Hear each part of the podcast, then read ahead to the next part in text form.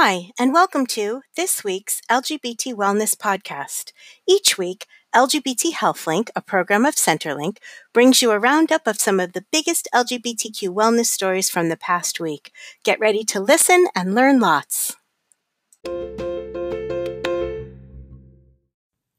Hi, everyone, and welcome back to another week of our LGBT Wellness Roundup. Don't forget that you can go to blog.lgbthealthlink.org if you want to find a written version of this roundup that has links to all the stories we're about to discuss. Let's go to our first piece of the week filling in gaps on LGBT health. LGBT HealthLink will be publishing an exclusive podcast right here on this channel about the All of Us Research Initiative.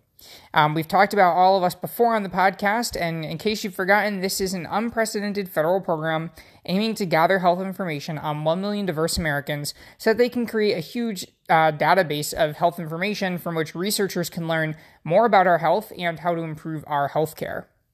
To create this uh, special edition of our podcast, we sat down with Anthony Faux, a postdoctoral fellow with Pride Study and PrideNet at Stanford University, which is all of us's um, LGBTQ community engagement partner. We spoke about why this research initiative is so important for LGBT health in particular. We spoke about the topic of genomics and how that can be used to improve healthcare. And we wanted to make sure that we got to issues that matter to our LGBTQ communities. So, who better to do that than some representatives from LGBT community centers that are involved in helping bring uh, queer people into this research initiative? So, we had them join us too. Um, you can check out this podcast coming very soon right here on this channel. So um, if you're listening but you haven't yet subscribed to the podcast, make sure you do so so you don't miss this. You can also go to joinallofus.org to learn more about the initiative for yourself. Anyone can sign up to be part of the initiative um, and and basically help uh, us all learn more about LGBT health and and therefore improve that health. So again, that's joinallofus.org if you want to learn more, or just stay tuned for the next couple weeks, and you will be hearing a lot more about it right here on this channel. And now to our next story more health centers have SOGI data. The American Journal of Preventive Health published a study finding that between 2016 and 2019, the number of community health centers with sexual orientation and gender identity data, or what we call SOGI data, on at least uh, three quarters of their patients, increased from just 14.9% of centers back in 2016 to 53% of centers by 2019. Centers were more likely to have reached this number in 2019 if they were in non metro areas and if they were located in the southern or western parts of the US, um, which I think is, you know, a little counterintuitive, at least to me. I think we, you know, typically see um, more LGBTQ activism in urban areas. So the fact that there was better data coming out of non metro areas was a surprise. Um, and also, we know that there are um, a lot of uh, disparities facing LGBTQ people um, in the South, which tends to have less favorable laws around our healthcare access and that kind of thing. Um, so, some surprising results in these trends here. While the results show that um, almost half of community centers were still lacking this critical SOGI data to learn more about improving care for LGBTQ patients, it also showed a lot of improvement over a pretty short three year time period. And I think, you know, it doesn't take much to see how this story connects to our first story, um, where, yes, this is great. This is big improvement um, to go from 15% to more than 50% in three years um, of these community health centers having LGBT data, but still a huge gap there, which is why we really need to be attacking this issue from, from all angles and, and increasing the, the information that we have on LGBT health as fast as we can. Next up, an intersectional analysis of LGBT mental health.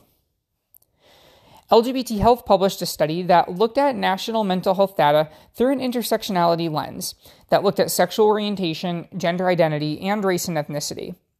Among their findings were that generally, people with multiple forms of marginalization with respect to these identities had the highest levels of frequent mental health distress.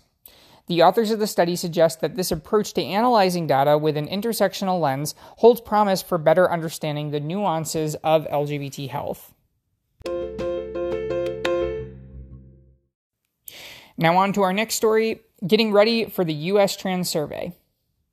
The 2022 US Trans Survey launched a pledge feature that allows folks to sign up in advance to take the study once it is publicly available. The 2015 version of the study was the largest ever of US trans people with 28,000 participants. And I can say that as someone who likes to do research and re research, this was a total goldmine of information um, for us that we're generally lacking. Um, as covered in previous roundups, this new iteration of this survey has been um, delayed for a few reasons, including with respect to the COVID 19 pandemic, but it's almost ready to go.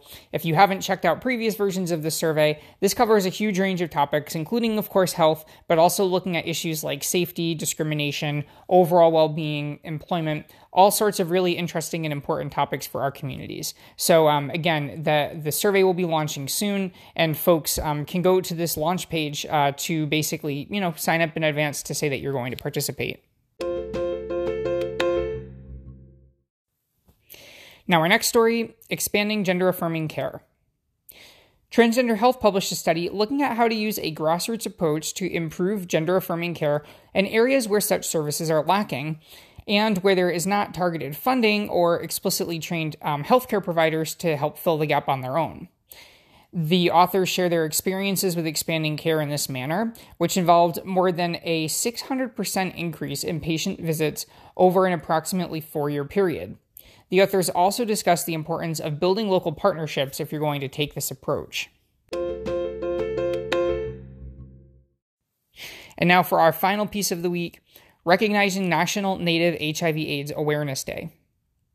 HIV.gov recognized March 20th as National Native HIV/AIDS Awareness Day, including by sharing resources, videos, and toolkits designed to address HIV issues among Indigenous communities in the U.S.